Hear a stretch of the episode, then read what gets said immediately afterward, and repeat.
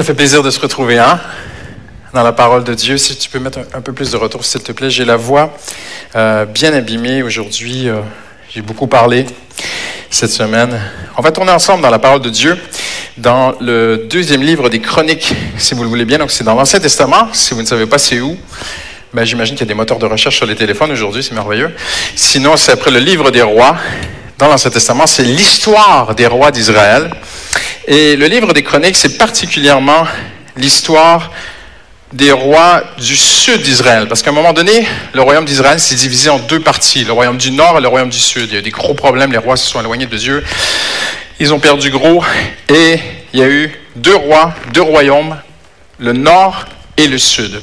on va parler de ça un petit peu aujourd'hui. Le titre de mon message est celui-ci, La meilleure conscience la meilleure conscience. Je ne peux pas refaire le message que j'ai fait il y a quelque temps sur la conscience. Il sera diffusé euh, ce mardi à l'église. Mais euh, j'aimerais, j'ai pas fait tout au complet la dernière fois. J'aimerais aller jusqu'au bout aujourd'hui avec vous. C'est merveilleux, c'est le troisième culte, donc il n'y a pas de culte après, donc je peux vous garder jusqu'à 18h, 19h, 20h. Il n'y a pas de souci, on fera une petite pause pizza, vous inquiétez pas. Mais on va essayer d'aller vraiment jusqu'au bout euh, de cette pensée. Euh, donc vous savez, hein, la plupart d'entre vous, je, suis canadien d'origine, mais je suis maintenant français j'ai mes papiers. Mais il y a des années, lorsque j'étais pasteur au Canada, je m'occupais des jeunes et tout, et j'aimais beaucoup, beaucoup mon travail, j'avais beaucoup d'énergie, beaucoup d'idées.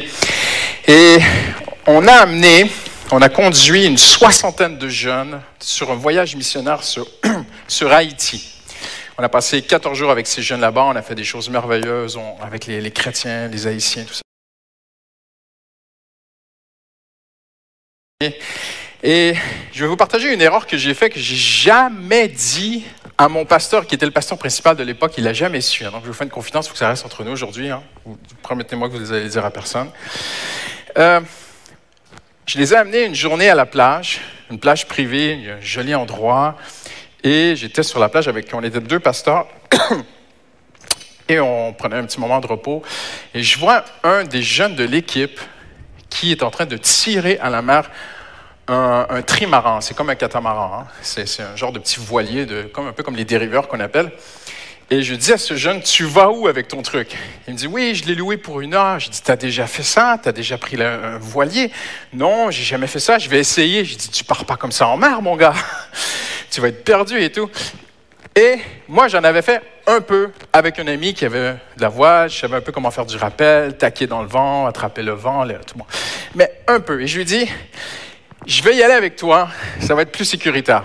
Donc, imaginez un complet ignorant avec un presque débutant. Et le, pasteur qui était à côté de moi, il dit, mais vous partez pas comme ça les deux. Vous avez besoin de moi, je vais partir avec vous. Donc, on parle les deux pasteurs. Il fallait pas faire ça. On laisse 57 jeunes seuls sur la plage et on part en mer avec ce jeune homme. imaginez ce qui nous est arrivé je lui montre un peu comment on attrape le vent et tout. On se met à faire du rappel et puis on s'amuse dans les vagues et tout. Et on part, on part, on part. On est rendu loin, loin, loin, loin, loin.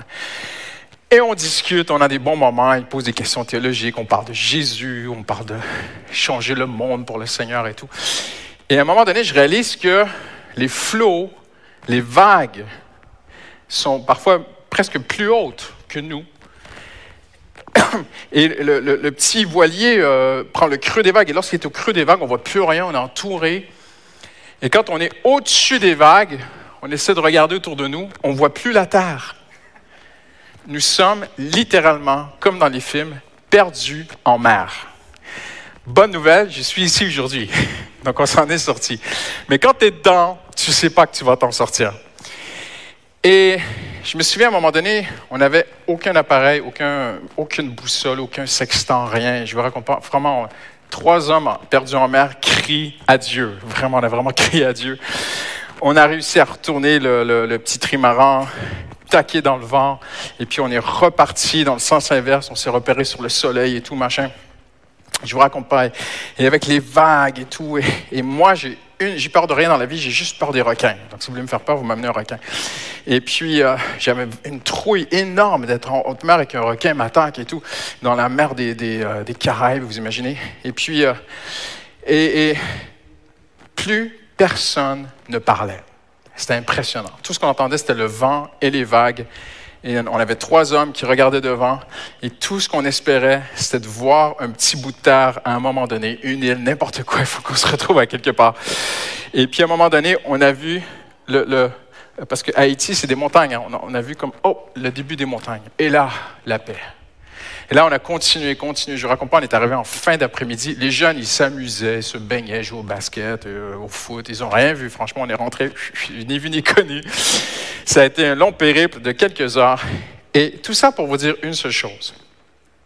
La chose la plus importante dans ta vie, c'est d'avoir un point de repère. Voyez-vous, il n'y avait rien sur ce petit bateau.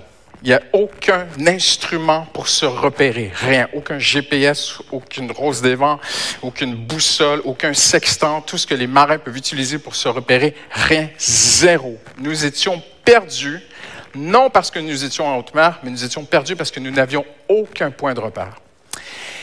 Et lorsque Dieu t'a créé, il a mis en toi, chrétien ou non, Dieu a placé dans chaque être humain un point de repère, un sextant, une boussole. Dieu a mis quelque chose en toi pour t'aider à te repérer dans la vie.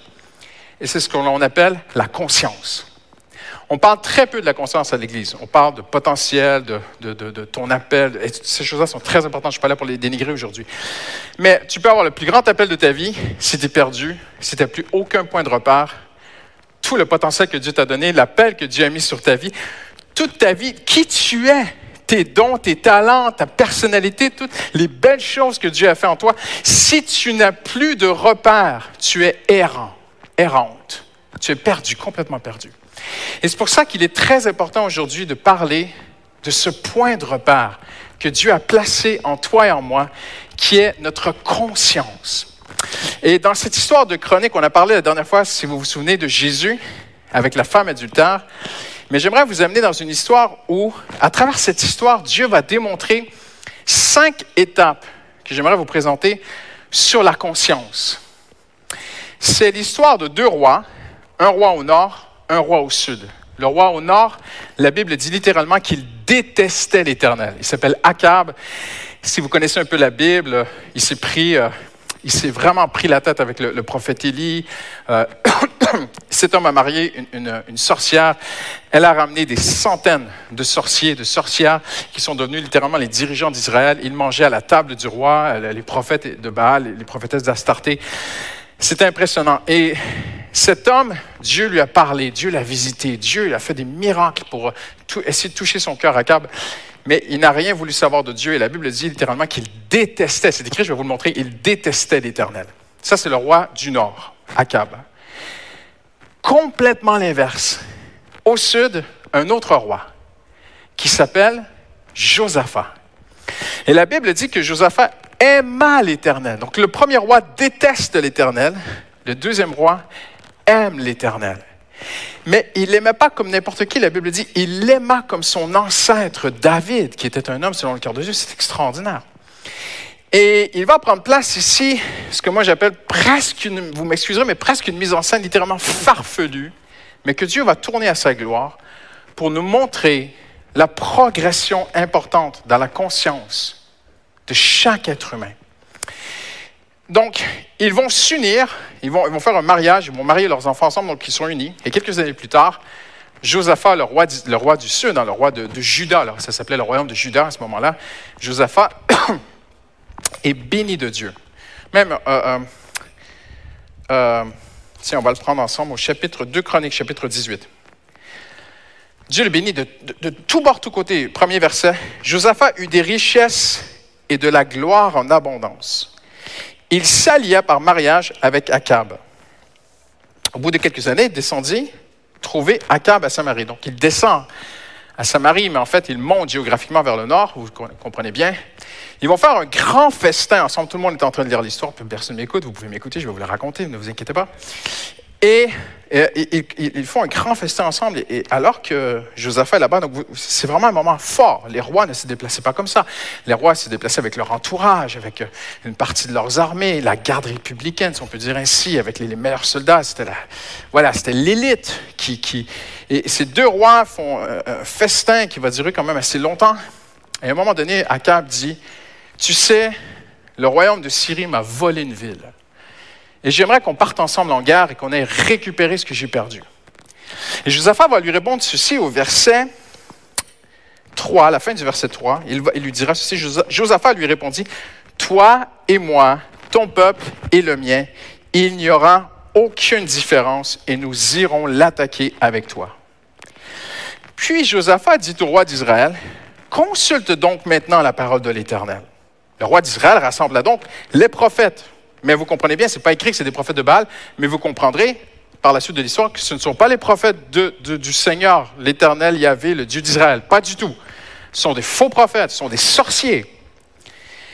Et leur demanda Devons-nous aller attaquer Ramoth en Galaad ou dois-je y renoncer? Ils répondirent Mon dit, et Dieu la livrera entre les mains du roi. Là, on arrête ici un instant.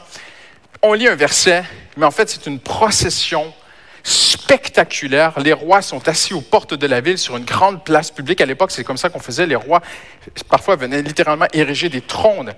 Euh, ça s'est passé en Égypte avec Pharaon, à Babylone. On a des, des, récits historiques où les rois, parfois, littéralement, amenaient leur trône sur la place publique.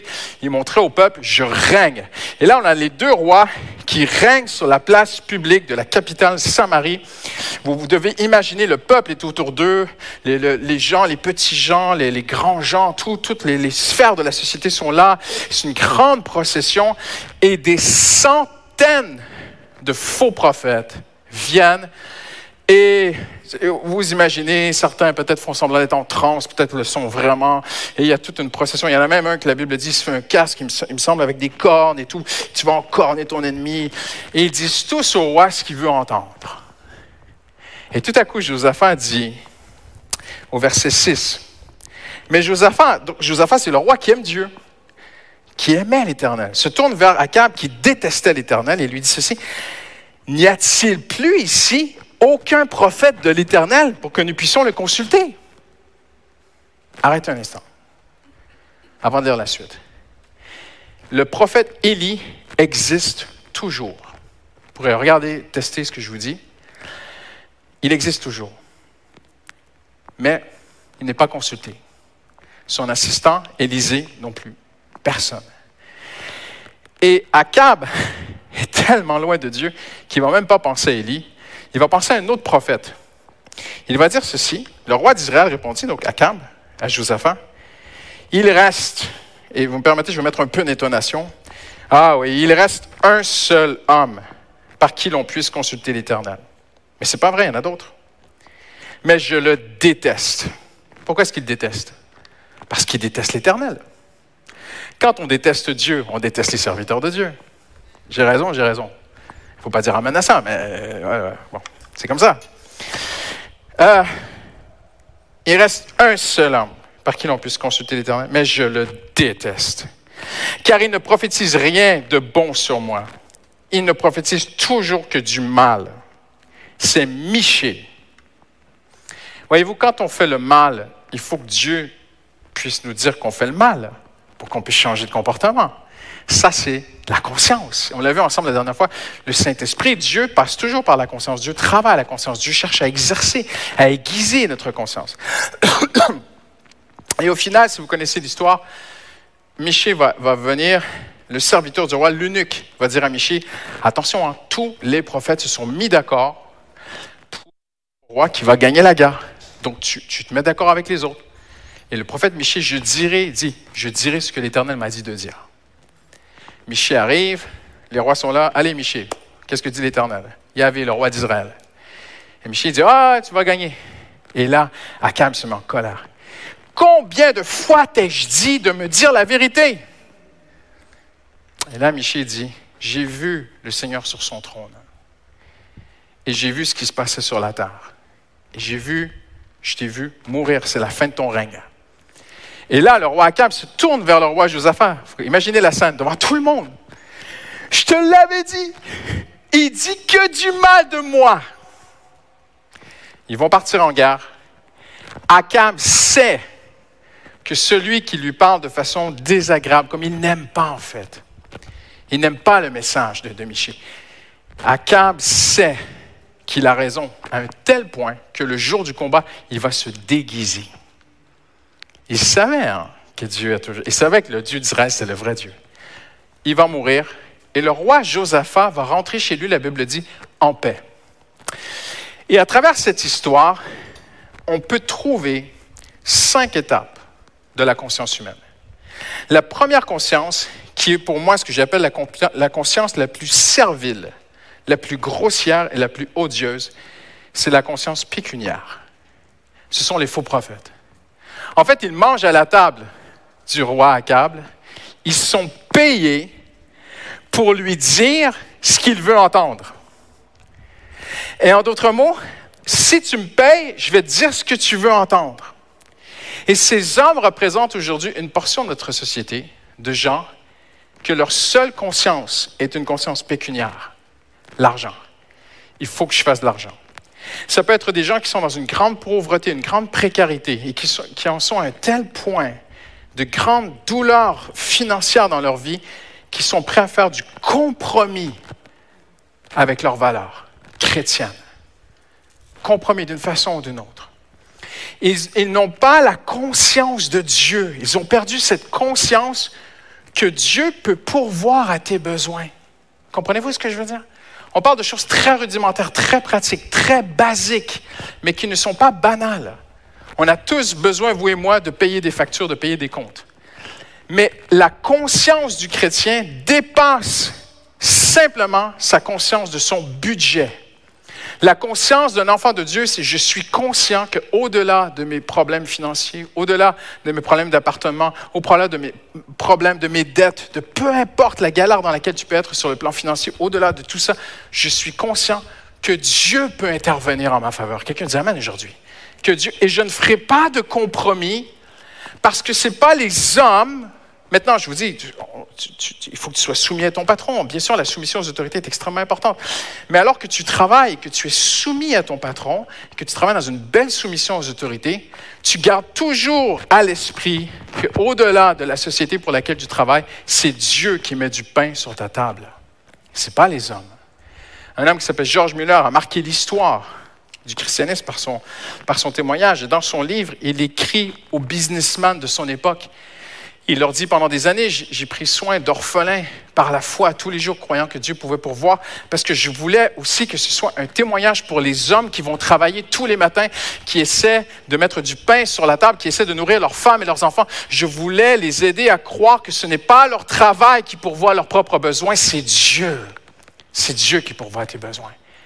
Et lorsque tu as cette conscience que c'est Dieu qui pourvoit à tes besoins, Dieu peut le faire à travers ton travail, Dieu peut le faire à travers tes dons, à travers tes talents, à travers tes mains, à travers ton intelligence, mais Dieu aussi peut le faire de façon surnaturelle à un moment donné. Rien n'est impossible à Dieu.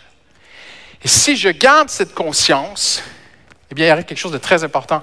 Je ne ferai pas de compromis dans ma vie. Quand j'étais pasteur de jeunes, je me souviendrai toujours d'un jeune homme qui était un génie. Il travaillait pour une société qui faisait des jeux vidéo. Et un jour, il m'a dit, Pasteur, j'ai un cas de conscience. Mon patron m'a demandé de, travailler sur la, confection d'un jeu vidéo. Euh, c'est en Californie, mais je suis ici sur Montréal et, je dois travailler sur ce, projet avec eux. Le, seul problème, c'est que ce jeu vidéo, c'est un jeu dans lequel il y a le diable, dans lequel il y a des démons, il y a, du sang, il y a de la violence. Et là, il avait un cas de conscience. Voyez-vous? Et à un moment donné, je ne sais pas pour vous, mais il arrive parfois des moments dans ta vie où ton patron va te demander de faire quelque chose. Où tout le monde le fait, mais toi, tu ne le ferais pas, tu vois. Et pour moi, c'est très important de comprendre ceci. 1 Timothée 6,10 dit ceci. L'amour de l'argent est la racine de tous les problèmes.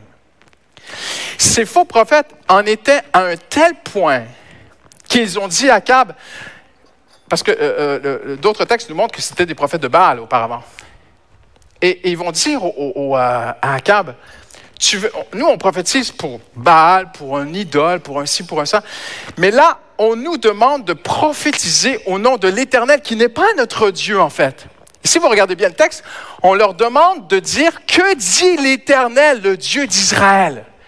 Et les gars, littéralement, ne vont pas se poser de questions. Franchement, tu me nourris, tu me payes, je vais parler aussi au nom de l'Éternel.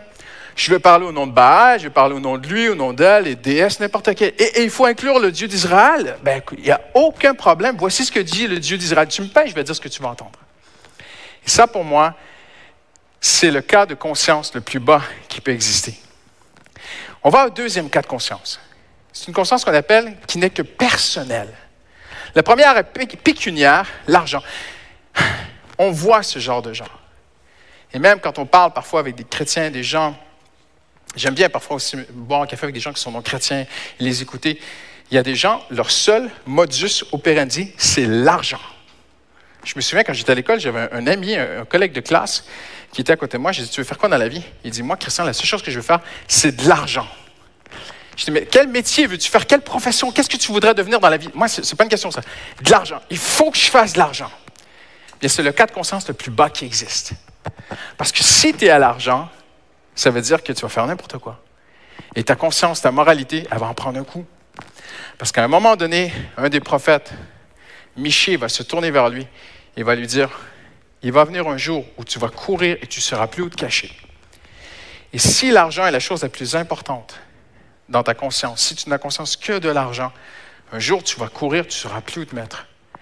Parce qu'il n'y a pas de repère, en fait.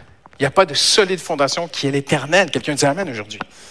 Deuxièmement, c'est la conscience que j'appelle qui est personnelle. Ça, c'est Akab. Akab, si vous avez déjà lu son histoire, il y a une chose qui, sort, qui émerge, qui transpire de lui. Akab, c'est un narcissique. Il ne pense qu'à lui, c'est du je me moi. Si vous connaissez l'histoire, à un moment donné, il va acquérir une vigne il va faire un meurtre pour acquérir, il va commander un meurtre pour acquérir une vigne. Et avant d'avoir sa vigne, il, va marcher dans son royaume parce qu'il ne peut pas l'avoir, il veut l'acheter et le gars ne veut pas lui la vendre.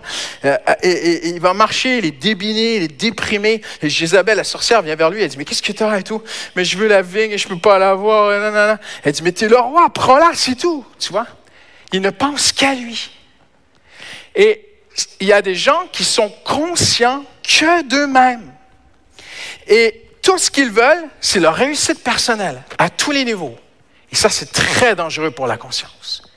C'est très dangereux, mais c'est, je ne sais pas si vous avez remarqué, c'est très présent dans la capitale. Des gens carriéristes, des gens qui pensent qu'à eux, des gens qui pensent qu'à réussir à leur réussite personnelle. La, la moralité, la conscience, le bien, le mal, c'est pas important. L'important, c'est moi, il faut que je sois bien, il faut que je sois bien dans ma peau, il faut que j'ai une qualité de vie. Il en est à un tel point que même si les 400 prophètes de Baal ont été tués lorsque le feu du ciel est tombé, vous connaissez l'histoire, et au bord du torrent en bas, le prophète Élie a égorgé les 400 prophètes. Juste un peu plus tard, il y en a 400 autres. Vous remarqué? En passant, des gens qui sont pour l'argent, il y en aura toujours. Hein.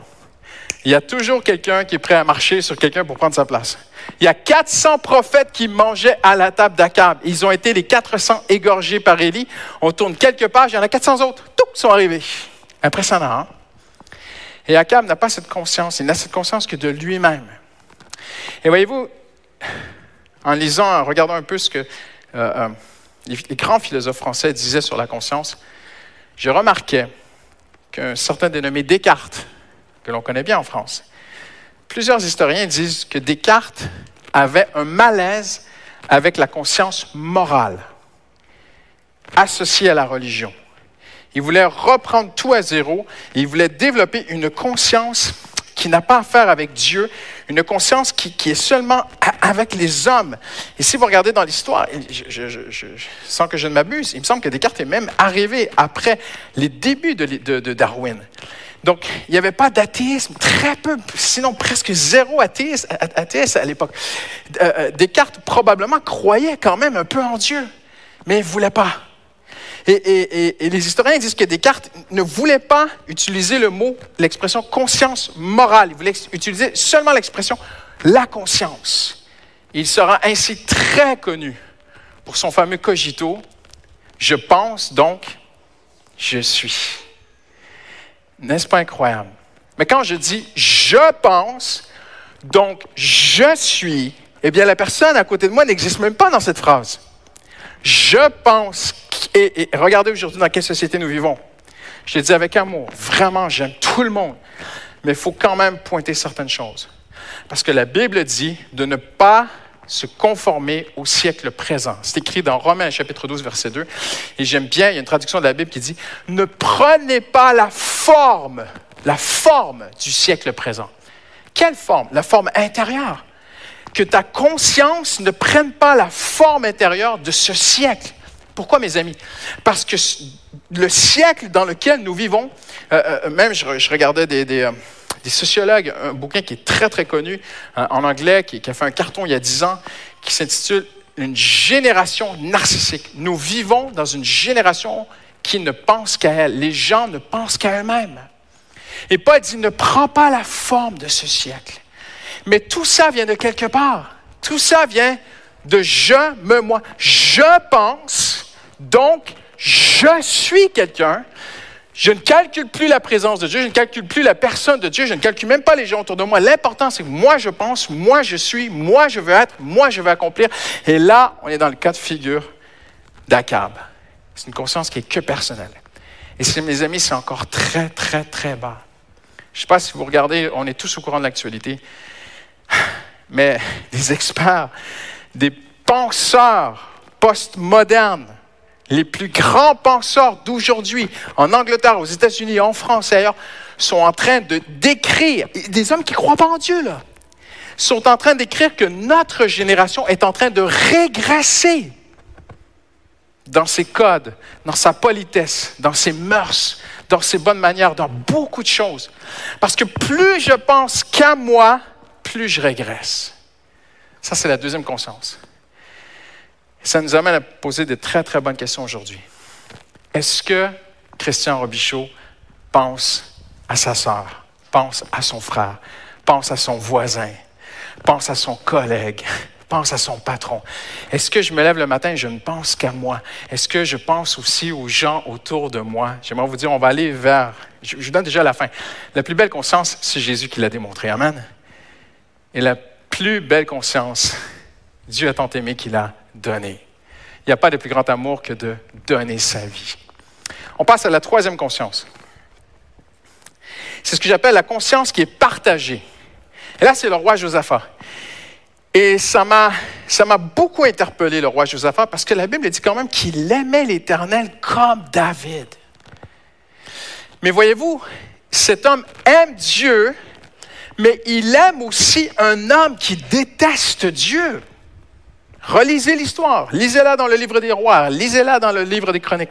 Vous allez voir que littéralement, il a une bataille intérieure, Josaphat, que l'épître de Jacques va très, très bien décrire, où il dira ceci, un cœur partagé est instable dans toutes ses voies.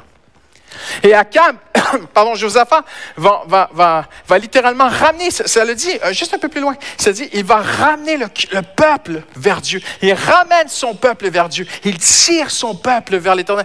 Il va faire des choses extraordinaires pour Dieu. Mais il a le cœur partagé.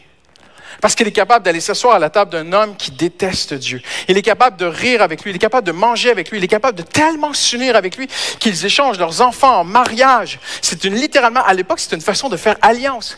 Il est tellement, il a tellement le cœur partagé entre Dieu et, et, et Akab. Et je ne connais pas les raisons de son cœur parce qu'elles ne sont pas décrites. Peut-être qu'il se disait, je vais réunir Israël, je vais faire ça pour Dieu. Et voyez-vous, parfois tu veux ramener quelqu'un qui est loin de Dieu. Tu veux, tu veux te mettre à table avec quelqu'un qui se moque de Dieu et tu veux l'amener dans l'amour de Dieu, toutes ces choses-là sont bien. Et oui, il faut être en contact avec des gens qui détestent Dieu, bien sûr, mais sans compromis. Et quand il y a une blague qui monte, je ne peux pas la rire. Quand quelque chose est dit, et j'aimerais même dire ceci, je peux compatir, je peux aimer, je peux être en relation avec quelqu'un qui est loin de Dieu, mais je dois faire très attention à mes alliances avec quelqu'un qui déteste l'Éternel. Impressionnant. Hein? Et à la fin de l'histoire, tourne avec moi au chapitre 19, il rentre chez lui et Jéhu va venir vers lui et lui dire ceci. Au verset, chapitre 19, verset 2, Doit-on venir en aide aux méchants et aimes-tu ceux qui détestent l'Éternel? Je le relis. Doit-on venir en aide aux méchants? Et aimes-tu ceux qui détestent l'Éternel? C'est discutable. Parce que parfois, le méchant, il faut l'aider. Jésus n'a-t-il pas dit d'aimer nos ennemis? Est-ce que la Bible ne dit pas, si ton ennemi, même je pense que c'est dans les proverbes, ça dit, offre à manger à ton ennemi. Fais du bien à ton ennemi. C'est quand même impressionnant. Donc, il faut mettre le texte dans son contexte, sinon on peut faire dire n'importe quoi à ce texte. Le contexte ici, c'est tu t'es assis avec un moqueur. Tu as ri avec un moqueur. Psaume 1, j'ai dit dans mon dernier message, ne t'assieds pas en compagnie des moqueurs. Il y a des choix à un moment donné, et, je peux comprendre que si tu es dans une réunion de famille, tu es avec des gens de ta famille, tu es peut-être la seule chrétienne dans ta famille ou le seul chrétien, et tu, vas visiter ta famille en province, et, à un moment donné, autour de la table, ils se mettent à rire de quelque chose qui te peine, ou qui peine le cœur de Dieu, et tu n'es pas obligé de, de les mitrailler, mais parfois juste ne pas sourire, ne pas acquiescer. Et ça crée un certain malaise. Mais il y a des moments dans nos vies en tant que chrétiens où on sera peut-être très, très, très seul et même persécuté par nos proches d'une façon ou d'une autre parce qu'on ne peut pas rire avec ceux qui détestent l'Éternel. Et c'est ça que Dieu va lui dire. Doit-on aider le méchant? Et aimes-tu ceux qui détestent l'Éternel? Et Dieu est en train de parler à son serviteur. Dieu est en train de parler à son fils, Josaphat, qui l'aime de tout son cœur. Et, et Josaphat aima l'Éternel. Et Dieu est en train de lui dire, si tu m'aimes, tu ne peux pas t'associer avec tout le monde. Tu ne pourras pas t'associer avec tout le monde dans la vie. Il faudra faire des choix. Et ça sera parfois peut-être difficile. Mais c'est ainsi, c'est une conscience qui est partagée. Et, cet homme va avoir la conscience partagée. Dieu va l'avertir dans deux chroniques. Et un peu plus tard, vous savez ce qu'ils vont faire? Ils vont refaire des affaires ensemble. Incroyable. Ils vont bâtir des navires et ils vont aller pour aller importer et faire de l'import-export de l'or ensemble. Et la Bible dit, et Dieu brisa les navires de Josaphat. Je ne sais pas s'ils étaient chargés d'or, mais s'il y avait de l'or le jour où Dieu les a brisés, il en a perdu gros. Il va rentrer chez lui. Akab va mourir. Suivez-moi bien, c'est un peu compliqué. Il fait du business avec Akab. Dieu brise les navires. L'or, probablement les navires coulent. Josaphat est effondré. Plus tard, Akab meurt le fils d'Akab va venir voir Josaphat et dire, est-ce que tu veux qu'on continue le business ensemble que tu faisais? Et Josaphat dira, non, non, non, j'ai pris ma leçon. Voyez-vous, maintenant on sait que euh, euh, Akab est mort dans l'histoire, donc je ne sais pas euh, chronologiquement comment tout ça s'est passé, mais il y a une chose qui est certaine, c'est que Dieu a voulu lui enseigner. Fais attention. Fais attention à tes alliances. Fais attention avec qui tu t'associes. Et Josaphat, non seulement a compris la leçon, mais s'est repenti et a dit non, moi je touche plus à ces choses. Après, on va un peu plus loin. J'appelle ça une conscience péremptoire. Qu'est-ce que ça veut dire péremptoire? Ça veut dire que c'est une conscience que l'on ne peut pas opposer, une conscience qui est catégorique, une conscience qui est tranchante. Et là, on s'élève vers une conscience qui est de plus en plus agréable à Dieu. Le prophète Michée. L'eunuque lui dit, avant de prophétiser, tu dis comme les autres on s'est tous mis d'accord pour faire plaisir au roi.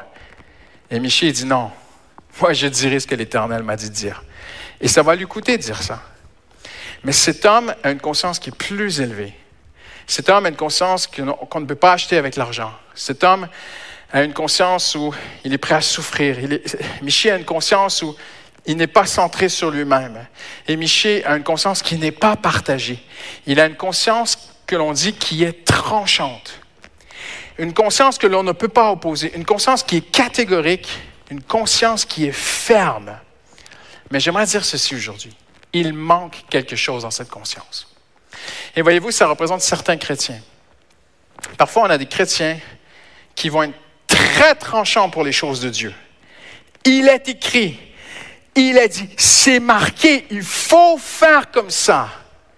Et tu peux avoir un attachement qui est très, très, très fort à Dieu, mais dans l'Ancien Testament, il manque la lumière du Nouveau Testament. Comprenez-vous ce que je veux dire? Dans cette histoire, aucun personnage ne brille de la lumière du Nouveau Testament. Et même si Michée est le serviteur de Dieu, même s'il est le prophète, même s'il est l'envoyé de Dieu, même s'il aime Dieu, qu'il est consacré à Dieu, qu'il est sans compromis, qu'on ne peut pas l'acheter, qu'il va souffrir pour ce qu'il va prophétiser, même si tout cela est vrai, même s'il est décidé pour Dieu, il y a quelque chose qui ne va pas ressortir dans cette histoire, parce que nous ne sommes pas encore dans le Nouveau Testament. J'aimerais dire aujourd'hui, faisons très attention, mes frères et sœurs, au légalisme, à être tranchant avec les gens autour de nous, à être exigeant. Es-tu exigeant envers toi-même? Es-tu, parce que souvent les gens qui sont exigeants envers les autres le sont aussi sur eux-mêmes. Et parce qu'ils arrivent à répondre aux exigences qui se sont mises, des exigences parfois de sainteté, de, de, voilà, de marche d'intégrité, et que par leur force, ils y arrivent à se tenir, puis à, faire pendant ce que, ce que la Bible dit. Je, je le dis, mais ça se fait, c'est dans la chair qu'on parle pas par l'Esprit de Dieu. On parle de gens qui le font par la force de leur caractère, la force de leur personnalité. Ils ne reposent pas sur la force du Saint-Esprit. C'est la force de leur caractère qui les amène à marcher devant Dieu. Ces gens-là sont dangereux.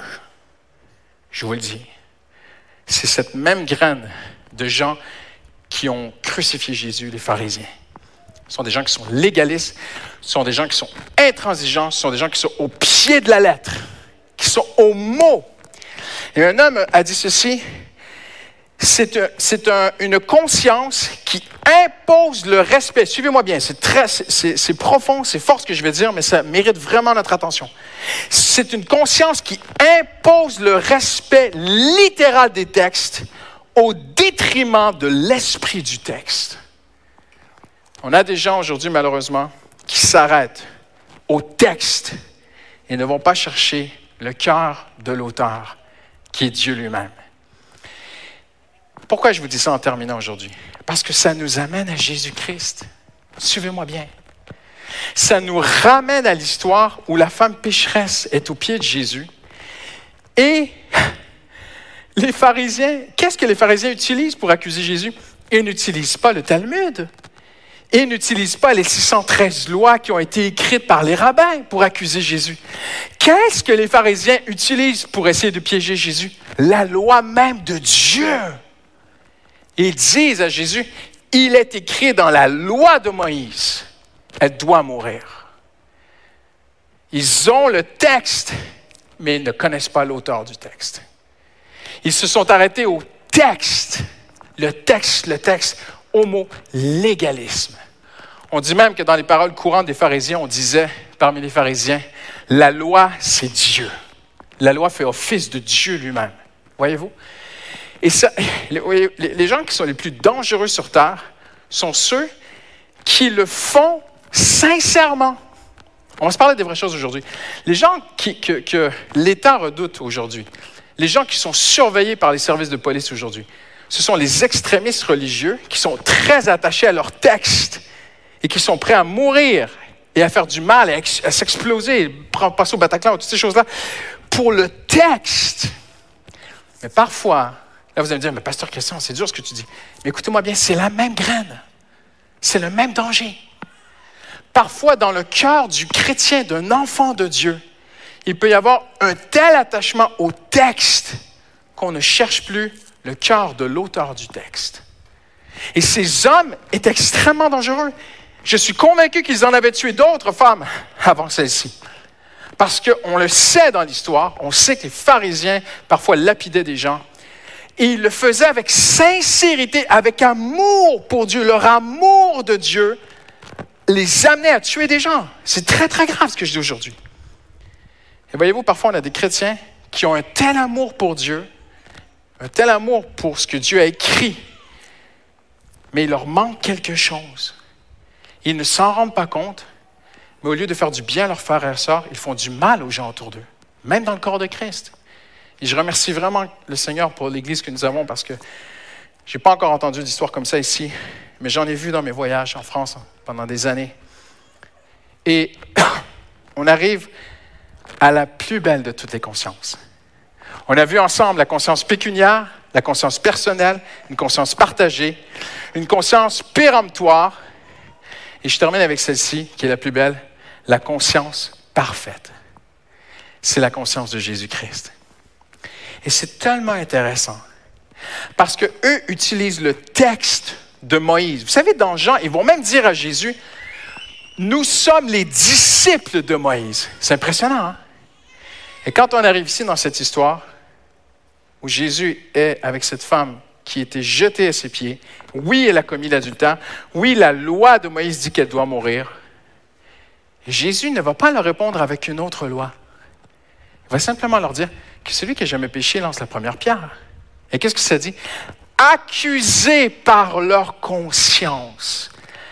Je ne sais pas ce qui s'est passé ce jour-là, mais le Saint-Esprit est venu, j'en suis convaincu, est venu toucher la conscience de ces hommes et leur dire, c'est mal de prendre le texte pour faire du mal à ton frère et soeur ou presser ton frère et ta soeur dans une, dans direction. C'est mal de prendre le texte pour exiger quelque chose de ton frère, de ta soeur. C'est mal. C'est mal. Ah, allez-vous me dire, mais pasteur, est-ce qu'on devrait devenir des chrétiens individualistes? non, mais si on ne t'a pas ouvert la porte, je, je l'ai dit ceci parce que c'est merveilleux dans une église comme Paramétropole, on ne connaît pas trop, on connaît, ouais, c'est pas, voilà. Donc parfois on peut dire des choses dans une grande naïveté. Je vais parler dans une grande naïveté aujourd'hui. Il y a des gens qui se donnent l'autorité d'aller chez leurs amis, chez leurs frères et sœurs, et leur dire, tu ne devrais pas faire ceci, tu ne devrais pas faire ça. J'aimerais vous poser la question, est-ce qu'on t'a ouvert la porte avant de faire ça? Voyez-vous? Et moi, c'est une devise pour moi personnelle, même dans mon ministère pastoral. Quand les gens viennent dans, mon bureau, dans le, bureau aussi, parce qu'on se partage tous le même bureau, les pasteurs, mais quand les gens viennent pour chercher un entretien, je leur demande le droit de les conseiller. Est-ce que vous voulez mon avis? Est-ce que vous me donnez le droit? Vous êtes venu pourquoi? Est-ce que vous, savez, parfois les gens veulent juste venir voir le pasteur pour qu'il acquiesce leur projet. Hein? Mais est-ce que vous voulez?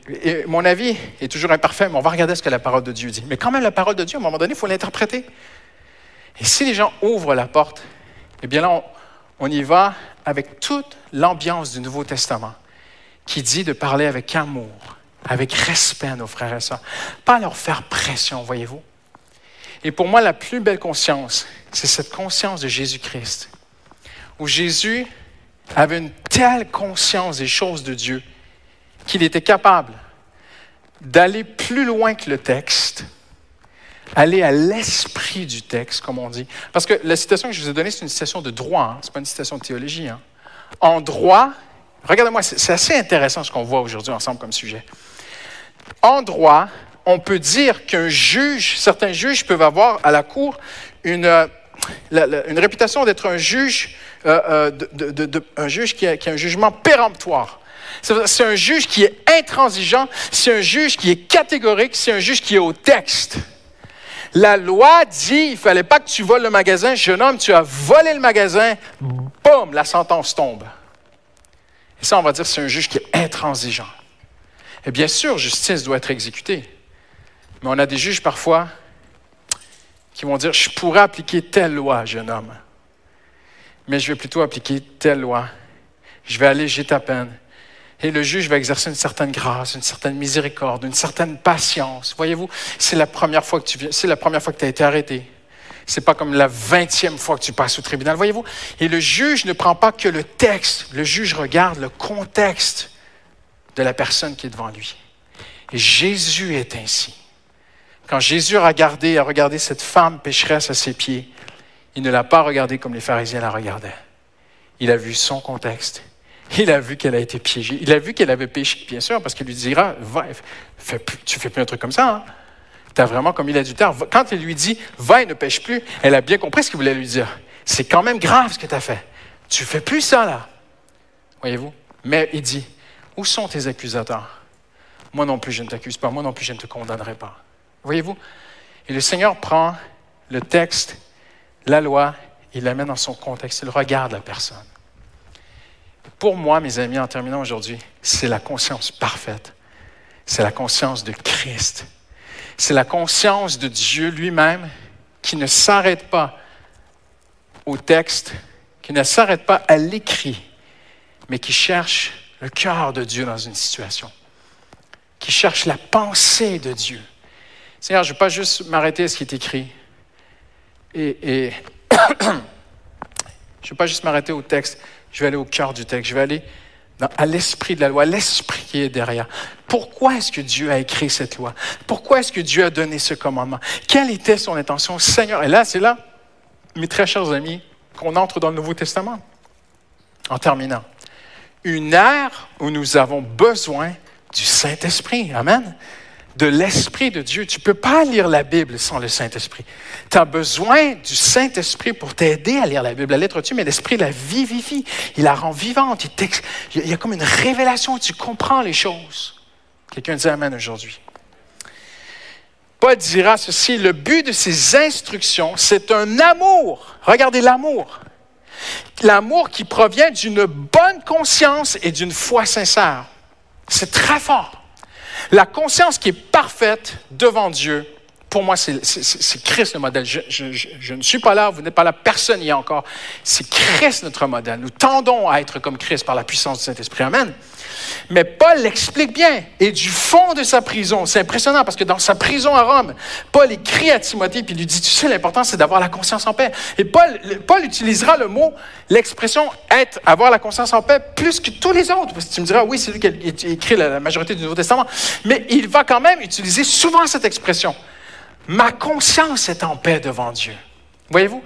Et Paul dit à Timothée, le but de cette instruction, tout le but de l'enseignement de l'Évangile, c'est que tu arrives à un endroit dans ta vie où tu, as une bonne conscience, tu as une foi sincère, mais il y a de l'amour dedans. Question à vous poser aujourd'hui. Est-ce que nous faisons les choses par amour pour les gens autour de nous? Très bonne question. Est-ce que je prie par amour? Est-ce que je vais à l'église par amour? Est-ce que je fais, est-ce que je suis au niveau de la conscience personnelle? est-ce que je suis Jésus juste pour moi, seulement pour moi? Ou est-ce que je suis, est-ce que je marche avec Dieu aussi pour aider d'autres autour de moi? Pour bénir d'autres, pour servir d'autres, servir mon Église, servir les gens autour de moi. C'est ça la bonne conscience. Parce que Paul dit la vraie belle conscience, c'est la conscience qui a l'amour. Et en terminant, regardez ce qu'il dit à Timothée. Pardon, dans le livre des Actes. C'est pourquoi je m'efforce d'avoir constamment une conscience sans reproche devant Dieu et devant les hommes. Impressionnant. Hein? Personne ici aujourd'hui ne peut vivre une journée sans faire une erreur. C'est impossible. Il n'y a que Jésus-Christ qui était comme ça. Voyez-vous? Je ne suis pas en train d'excuser qu'on peut faire des erreurs. On tend être agréable à Dieu. Amen. Mais Paul dit la chose la plus importante pour lui, c'était d'avoir une bonne conscience devant Dieu et devant les hommes. Je ne referai pas le premier message, mais en terminant, pour fermer la boucle, ma conscience sera quand même toujours travaillée dans la parole de Dieu et dans ma communion avec Dieu. Et si je peux le dire un peu mieux ce matin en terminant, ma conscience, cette bonne conscience, avoir la conscience en paix devant Dieu. C'est pourquoi je m'efforce d'avoir constamment une conscience sans reproche devant Dieu. Comment? D'abord et avant tout, en étant dans la parole, en présence de mon Seigneur, avec lui. Et je lis la parole tous les jours, mes amis. Franchement, il n'y a, a pas de raccourci. Je lis la parole en présence de Dieu et j'ai dit, Seigneur, révèle-moi ton cœur aujourd'hui. Révèle-moi ton cœur. Toi et moi, on peut prendre le même verset. La soeur qui est là devant, tu, rappelle-moi ton prénom. Jennifer. Et moi, on peut lire le même verset demain matin. Et à partir de ce même verset, elle peut faire du bien à quelqu'un et moi, je peux faire du mal à quelqu'un. Ça dépend comment on l'a compris. Mais si on a le Saint-Esprit, le Saint-Esprit parle, ouvre les yeux, éclaire, Convainc cœurs. Oh, Christian Robichaud, là, oh, tu es en train de mal l'interpréter. C'est pas, c'est pas ce que ça veut dire. Non, non, non, non, non. Il doit y avoir de l'amour, là. Il doit y avoir de l'amour. Ah oui, Seigneur. Et au final, dans la parole, dans l'esprit, Jennifer et moi, on peut lire le même texte et se lever et faire du bien autour de nous aux gens. Quelqu'un dit Amen aujourd'hui, Amen. Souvenons-nous de ceci. Nous sommes tous influençables. ne pensez pas que vous n'êtes pas influençable. Ne dites pas en vous-même, en moi, il n'y a personne qui m'influence. Ça, c'est la pire chose. Ça, c'est, ça serait se mentir à soi-même. Ne pensez pas que vous n'êtes pas influençable. Nous sommes tous influençables, tout le monde. Oui, mais moi, c'est que, moi, pasteur, il n'y a que le Saint-Esprit qui m'influence. Moi, non, non, c'est pas vrai. C'est impossible. Moi, il n'y a que Dieu. Non, non, non, non. On va dire les vraies choses. Nous sommes tous influençables. Nous sommes tous influencés par quelqu'un. Il y a quelqu'un qui t'influence. Une grande sœur, un grand frère, un père, une mère, un collègue, un époux. Il y a quelque chose, il y a une télésérie, il y a quelque chose, quelqu'un quelque part t'influence. Ça, c'est indiscutable. Mais tu peux choisir qui va t'influencer. Et tu peux dire, je vais me couper des mauvaises influences et je vais m'attacher aux bonnes influences. Amen. En terminant aujourd'hui, est-ce qu'il y a un Akab dans ta vie? Est-ce que toi qui aimes le Seigneur, tu t'assois, tu rigoles, tu fais des alliances, tu es en relation avec quelqu'un qui, au fond de son cœur, déteste. Non, mais elle déteste pas Dieu. Vraiment, elle m'a dit qu'elle est très ouverte et tout. pas les paroles. Regarde comment elle vit vraiment ses vrais actes. Parce que nos actes parlent plus que nos paroles, n'est-ce pas? Et à un moment donné, quelqu'un peut dire, je te respecte, j'aime ton Dieu, et puis tu, fréquentes une fille, et puis elle est loin de Dieu, et puis, euh, et puis te dit, oui, vas-y à l'église, puis on reste ensemble, et puis, mais, mais, on peut quand même coucher ensemble et tout. Ah! à un moment donné, c'est Akab. Il faut faire des choix. Et Dieu dit à Josaphat, est-ce que tu aimerais quelqu'un qui déteste l'Éternel? Et toi et moi, on doit bien choisir qui nous influencera. Amen. On se lève ensemble en terminant.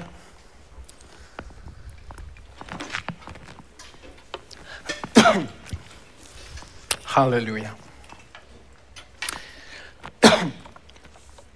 si vous aimez le Seigneur, tendez vos mains vers lui. Juste avant de se quitter, tends, les mains vers le Seigneur Jésus. Hallelujah. Hallelujah. Dis-lui, Seigneur, merci pour ton amour. Commence juste à prier? Commence juste simplement là où tu es. Il n'y a, a, pas de musiciens. On a voulu les libérer parce qu'ils ont une grosse journée. Fais juste sans musique, sans rien. Fais juste commencer à tendre ton cœur vers le Seigneur. Et peut-être lui redonner ton cœur aujourd'hui. Peut-être n'es-tu pas en paix avec Dieu. Peut-être euh, tu dis, mais c'est pas vrai. Je me suis vu dans le, dans ce premier point. C'est vrai que parfois j'ai fait du compromis pour l'argent. C'est vrai que parfois j'avais tellement besoin d'argent et je voulais tellement acquérir telle chose que j'ai fermé les yeux et j'ai. C'est temps. Dis-lui, Seigneur, je te demande pardon. Seigneur, je te demande pardon. Je ne veux pas être de ceux qui ont une conscience pécuniaire. Je ne veux pas marcher à l'argent. Seigneur, je ne veux pas être quelqu'un qui est conscient que de lui-même, Seigneur. Je ne veux pas vivre pour moi-même. Je veux vivre pour toi, Seigneur. Dis-lui. Et Seigneur, je veux vivre pour, pour aimer les gens que tu aimes autour de moi, Seigneur. Je ne veux pas penser qu'à moi. Je ne veux pas être comme Akab, Seigneur. Mais Seigneur, je ne veux pas non plus être comme Josaphat, qui était vraiment un homme qui aimait Dieu, mais il a fallu que Dieu lui parle. Il a fallu que Dieu l'avertisse. Il a fallu même que Dieu brise un de ses projets pour qu'il comprenne. Tu vois? Et Seigneur, je ne veux pas être comme ça, Seigneur. Seigneur, je ne veux pas être une femme qui a le cœur partagé. Je ne veux pas être en relation avec Dieu et en relation avec quelqu'un qui m'éloigne de Dieu. Je ne veux pas être en relation. Je, veux faire attention à mes alliances, Seigneur. Oui, je veux avoir des contacts avec des non-chrétiens. Oui, je veux être au contact de, gens qui détestent Dieu, mais pas pour être influencé par eux, mais moi les influencer à s'approcher de Dieu. C'est tellement important. Une différence tellement significative. Dis-lui au Seigneur Jésus aujourd'hui. Seigneur, je veux être comme Jésus. Hallelujah. Seigneur, nous voulons pas non plus avoir cette limitation à l'Ancien Testament, Seigneur. Oui, Miché euh, paraît être vraiment un, prophète, un homme intransigeant, un homme euh, tranchant, un homme qui est radicalement pour Dieu. Mais Seigneur, être radicalement pour toi, Seigneur, doit quand même aussi m'amener dans la grâce, la miséricorde, le pardon, l'amour, la patience, Seigneur, envers les gens autour de moi. Et ne pas m'arrêter qu'au texte, Seigneur, mais aller chercher le cœur de Dieu, le cœur de Dieu dans ce que je vis le cœur de Dieu là où je suis, Seigneur. Dis-lui, Seigneur, en terminant aujourd'hui. Seigneur, je veux cette conscience parfaite, Seigneur. Merci, Seigneur. Merci. Merci Seigneur. Seigneur, travaille notre conscience, aiguise notre conscience, Seigneur. Touche ma conscience aujourd'hui, Seigneur. Seigneur, si je suis inconscient d'une chose qui attriste le Saint-Esprit, Seigneur, ouvre mes yeux. Dis-lui, place-toi devant Dieu, ouvre mes yeux, Seigneur. S'il y a de la rancune, Seigneur, s'il y a un manque de pardon, s'il y a quoi que ce soit dans ma vie, Seigneur, Seigneur, ouvre mes yeux, ouvre ma conscience à quoi que ce soit qui m'empêcherait d'être béni de Dieu aujourd'hui, Seigneur. Dans le nom de Jésus, nous avons prié. Et tous ceux qui l'aiment disent Amen. Amen. Hallelujah. Merci pour ta présence, Seigneur. Merci d'être ce beau modèle parfait que Dieu nous a donné, Jésus-Christ. En ton nom, nous avons prié. Hallelujah. Amen. Que Dieu vous bénisse. On vous souhaite un bon dimanche. Combien sont heureux que Dieu nous a donné Jésus? Amen. Hallelujah. Vous savez, je lisais ce texte en terminant et je me disais, une chance que Dieu nous a donné le Nouveau Testament parce que l'Ancien Testament est incomplet. Amen. On avait besoin de Jésus. Donc, que Dieu vous bénisse. On vous souhaite un bon retour à la maison. Je vais juste vous demander de, de- suivre les indications de Natacha pour la sortie. On va y aller ran- rangée par rangée. Merci.